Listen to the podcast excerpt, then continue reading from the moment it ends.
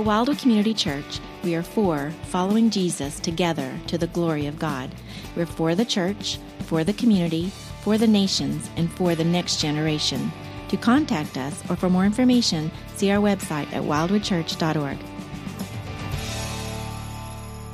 I just want to introduce myself. My name is Kevin Choate. Like Bruce said, I am the college pastor. And today is a really special privilege for me because uh, eight years ago, I was a college freshman at OU, and I walked into these doors. And ever since then, I've really considered Wildwood to be my church home. Uh, and, and people, when they hear that phrase, church home, they usually think, oh, you know, the church that I grew up in or the church that raised me. But for me, I had a lot of hurt in my past with the church. And for Wildwood, uh, their leadership, their staff, their volunteers, they poured into me as a college student and really redeemed a lot of that hurt that I had had. And so it's a special privilege to be with you guys here this morning to, to open up God's word and see what he has to teach us today, but also to, to be the college pastor at a place that served me as a college student. I just think the Lord has a really cool way of kind of bringing everything full circle. So I'm so thankful to be here with you guys this morning. Um, one thing that you should also know about me is that I've been married a little bit over a year, and this is my beautiful wife, Carly. Uh, she is the global outreach direct, local outreach director here, and uh, she's been on staff since January. But if you don't know Carly, I just want to encourage you guys to, to reach out to her, get to know her. She's the sweetest person in the world. Uh, but I just, I just think you guys should know that about me. Also, I need to know who in here loves some Sooner football? Do I have some Sooner football fans in here? Okay. Okay, so that's another thing about me. I absolutely love sports, specifically Sooner football. My brother, he's here today. It's unfortunate because he's a Longhorn fan. Don't give him a hard time, but uh, hopefully he still gets the illustration here today. But uh, I'm, I'm, I want you guys to imagine that time. Well, well, let me ask this: Who's been to an OU home game before? Has anyone been to an OU home game? Okay, even if you haven't, you've been to maybe a high school game or a different football game before. So hopefully you can kind of relate to what's going on. But one of the things that I love about football games is they are literally the most exciting thing in the world. I mean, you're wearing the colors. You've got all the fans screaming and cheering. They're loud. They're excited. You're yelling the same chants. You're cheering the same teams. You're booing the same players. It's just a lot of fun. And, and in a sense, you kind of are all on the same team cheering on your team, right? You're, you're passionate about the things. You're doing the same things and you're kind of working as a team. And one of the things that I think is so interesting about that is you could hug the person next to you on the game winning play, but at the end of the day, you walk out of the stadium, you climb into your car, you drive home, and you could have no connection to that person for the rest of the week. You could have nothing in common with that person for the rest of the week. And, and it's just so interesting that you don't know their struggles, you don't know their pain, you don't even probably know their name, but for that one moment on Saturday, you have this intense special connection because of OU football, right? And this isn't necessarily a bad thing that you don't know these things about these people. But I think it is a good picture or a small picture into how we live our day to day lives, our day to day rhythms. We have certain people that we put into certain categories. This is my coworker. This is my classmate. This is my fellow churchgoer, right? We have categories, certain categories for certain people. And for many of us, life can be less about the people around us and more about the distractions in our lives. It can be more about the things that we're distracting ourselves to, to keep from experiencing or, or relating to the other people's experiences around us. These people that we know in all these various categories go on living their life, and you go on living yours. In reality, some of us can be distant. Maybe that's because we numb ourselves with distractions like OU football, like sports, like video games, like school, like success, like the stock market. It even be good distractions like going to a baseball game with your family. If we looked inward at how we live, we could relate to this. We all have dreams, we all have desires, we all have passions, we all have goals, and oftentimes our actions follow a singular direction to achieve or accomplish those goals. In many ways, we distract ourselves from our own pain that we're experiencing in this process of following this singular action. We miss out on our friends who are hurting. I would contest that singular focus for some of us, myself included sometimes, has become an idol in the way of allowing us to have eyes to see the pain that others are experiencing in the present, in the here and now, in realizing that pain exists, not just in my life, but in others' lives as well. Now, pain is a very generalized word that I think we often use just for, you know, an umbrella statement. But for, for some examples that it manifests itself, I think we may find it come up in a depression, in closing off our emotions. You see it manifest in maybe refusing to read our Bible. Have you been there before? Maybe in refusing to pray close yourself off from God. I've been there. I've been there. Pain, whatever is causing it, is a present reality that we just can't pretend doesn't exist. Yet we do, right? We pretend it doesn't exist. I know for me in the past, I'll kind of take my pain, my troubles, my struggles, I'll kind of ball it up like a ball of trash. I'll crumple it up, I'll throw it in the air, and I kind of hope it disappears. Just kind of take it, crumple it up, throw it in the air, and I hope it disappears. Well, friends, the truth for today is this God never intended you to take your pain, throw it in the air, and hope it disappears. There is good news today. He gave us a biblical blueprint in how to deal with our pain and, and the pain of others.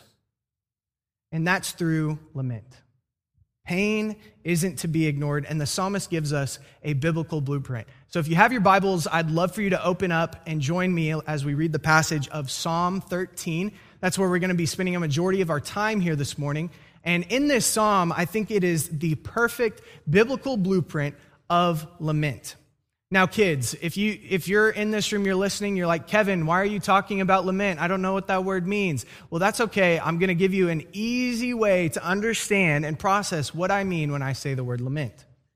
Lament is a way to biblically express sadness, a way to biblically express sadness. Okay, so let's go ahead and read Psalm 30. We're going to read the whole thing. It's only six verses. I hope we can get through. Okay, verse 1. How long, O Lord, will you forget me forever? How long will you hide your face from me? How long must I take counsel in my soul and have sorrow in my heart all the day? All the day? How long shall my enemy be exalted over me. Consider and answer me, O Lord my God. Light up my eyes, lest I sleep the sleep of death. Lest my enemies say, I have prevailed over him. Lest my foes or my enemies rejoice because I am shaken. But I have trusted in your steadfast love. My heart shall rejoice in your salvation. I will sing to the Lord because he has dealt bountifully with me. A lot of emotion in this chapter. A lot of emotion in this chapter. Here we see the psalmist raw, authentic, and open. We learned a moment ago that lament is a way to biblically express sadness. And I don't think it's a coincidence that the Psalms, one of the probably the largest book in the Bible in terms of chapters, Almost one third of the Psalms are lamenting Psalms. One third. Now, I'm no expert biblical scholar, but one thing I do know about studying the Bible is that if something repeats itself over and over and over and over again, that means that we need to pay attention to that thing.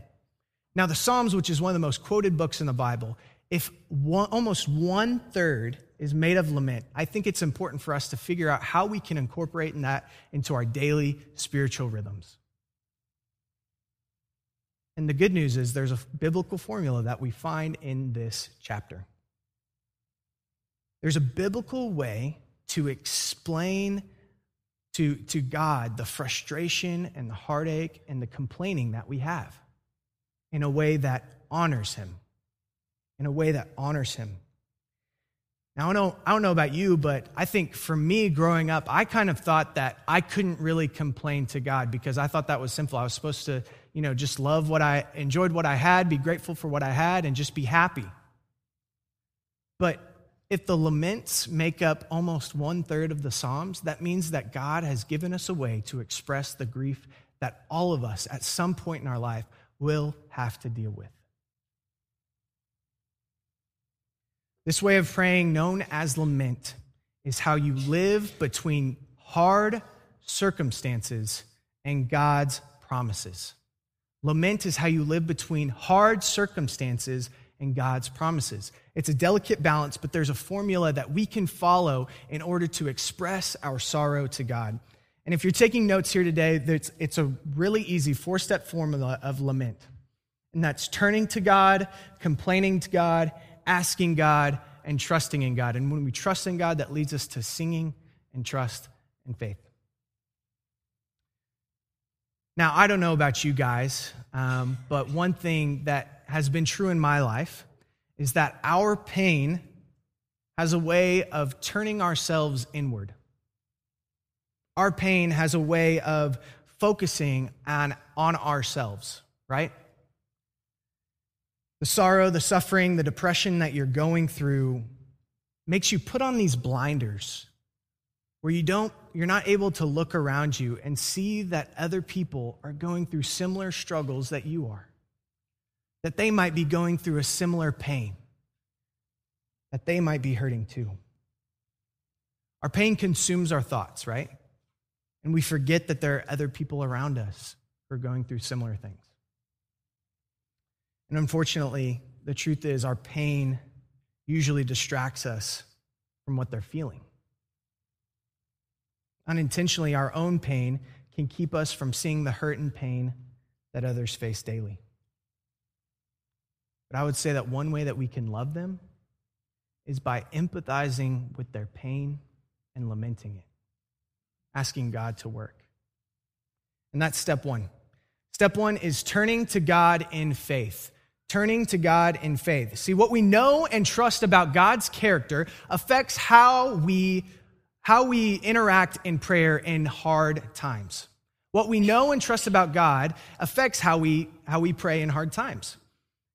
It's hard to pray in hard times, and it's easy to pray in easy times. I'm sure you can relate to that, that, that thing where it's easy when it's easy and it's hard when it's hard. But what we know and trust about God's care affects our character, affects our prayer life. Do we believe He responds in prayer? Do we believe that he is sovereign and ru- rules over everything?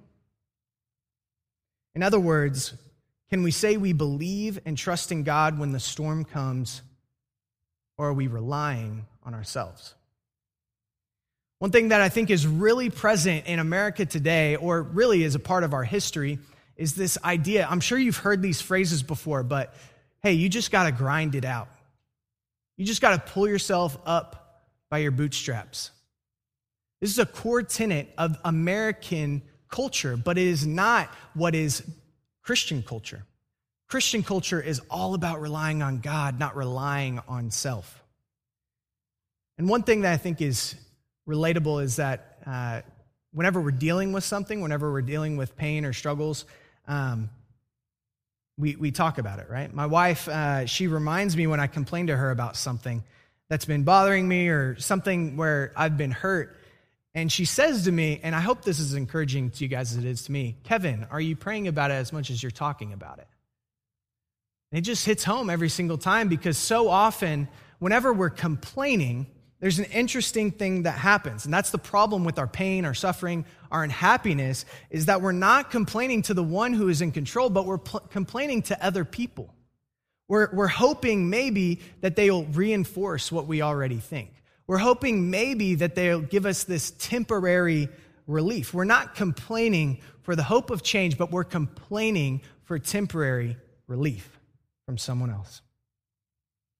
But complaining to God is the solution to silence. Complaining to God is the solution to silence.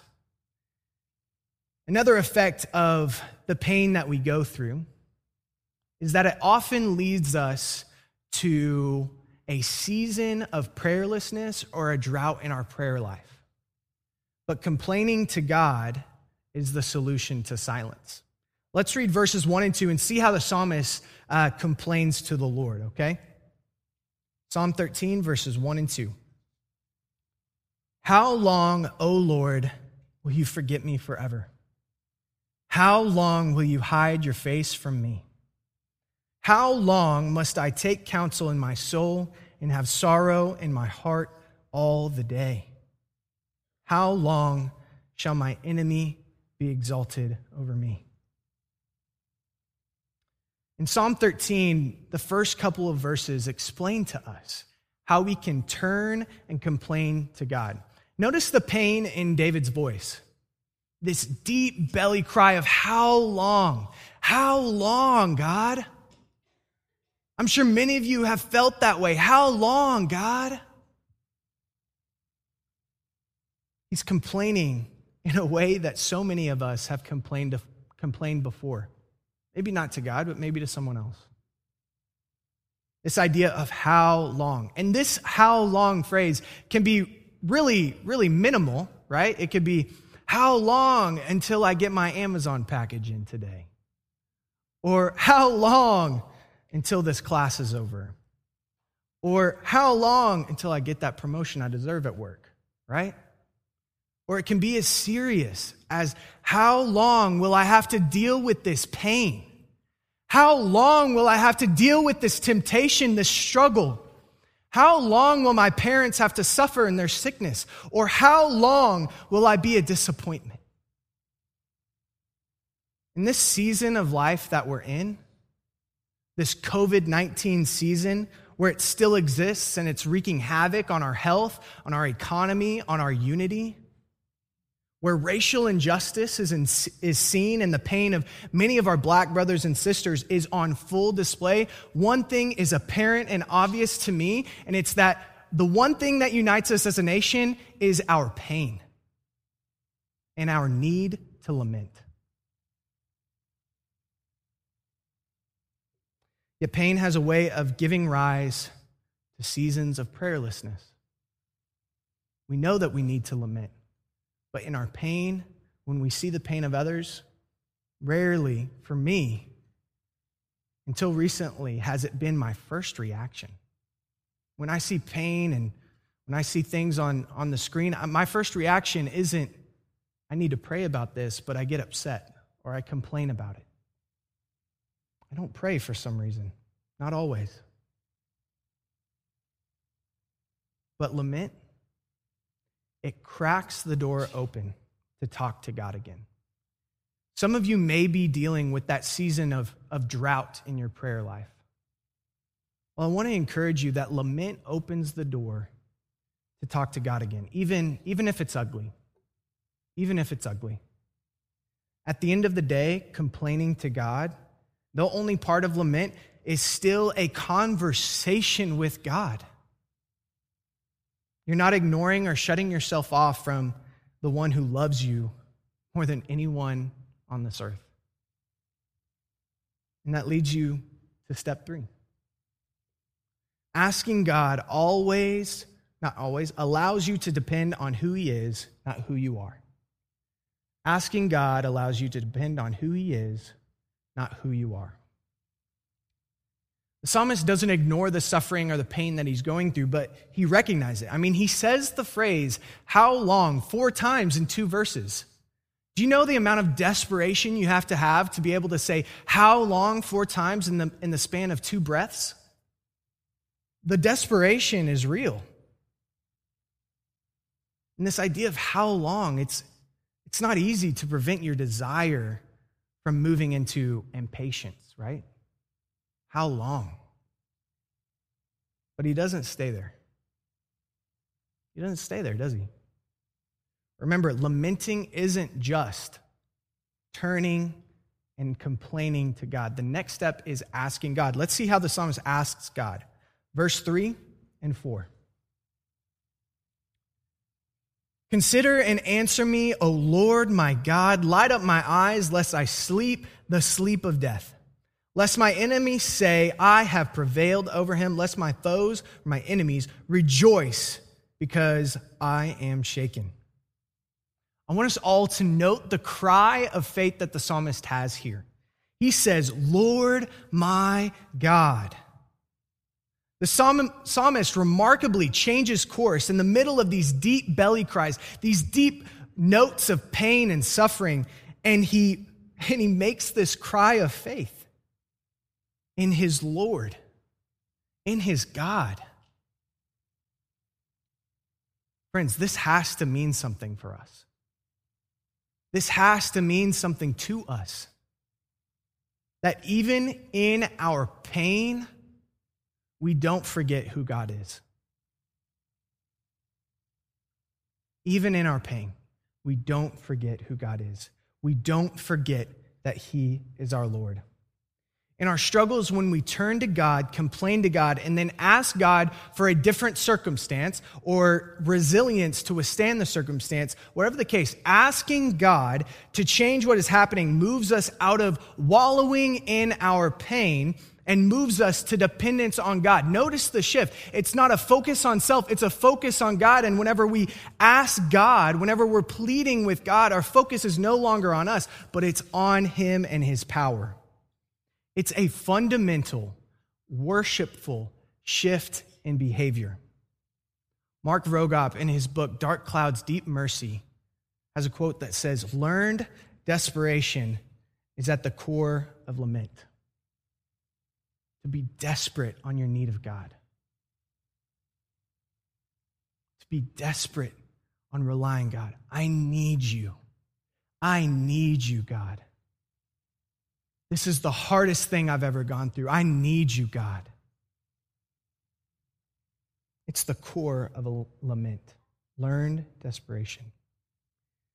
And lastly, trusting in God despite the answer.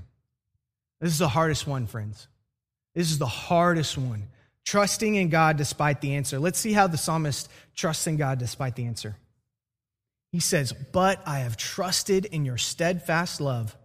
My heart shall rejoice in your salvation. I will sing to the Lord because he has dealt bountifully with me. Once again, we see a change in the psalmist. He has turned to God, he's complained to God, he has asked God, and finally, he has placed his trust in God. It's the toughest part of lament, but it is the most important part. Trusting God is the most important part of the, the formula.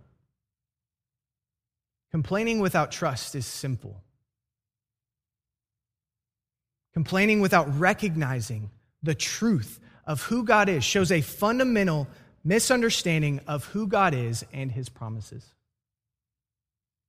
and what he's done for us. Our circumstances may fluctuate, they may change. You may not be where you are here in six months. Things may be different in a year. Circumstances may change. But God never changes. If you ever think to yourself that because of blank, God doesn't love me, or because I saw this happen, God doesn't love them, I want you to remember this. Just remind yourself what God did. He sent his only son to die in your place, to take on the punishment of your sin. God loved you so much that he sent his only son. He didn't just send him to earth, he sent him to die in your place, in my place. Take the punishment of our sin. Complaining to the Lord is okay, but the second part of that complaint must always turn back to the truth of who God is. When God is not responding the way that we want, we need to focus on his goodness, on his character, which is unchanging. Now, I don't know if you're like me, but I think it's so important whenever we hear, you know, these, these talks or these sermons or whatever, it's like, oh man, those were some good points, but it's important that we take that truth and apply it to our daily spiritual lives, right? It's important that we take this truth and see how we can apply it to the daily rhythms of, of our spiritual lives. So, I've got some examples for you guys. How to lament. How do we lament? Well, let's start with the first example for you guys because I think writing these down, if you want, is, is important because language is important. Language reflects what we think about God. Okay, y'all ready for the first one? The first one God, I know you're not blank, but it feels like you are today. Now, there's going to be an important comma at the end of the first, first phrase here because this is the turn. The first phrase is our complaint, the second phrase is our trust. Okay? So we turn and we complain to God, and then we trust in Him. Okay? God, I know you're not blank, but it sure feels like you are today. The next one God, I don't understand why this happened, but I know who you are. God, I don't understand why this happened, but I know who you are. Next one God, I hate this in my life, but I know there is hope in the future. Complaining is not the end. Complaining should move us to trusting. Despite our changing circumstances, we can take heart knowing that God never changes.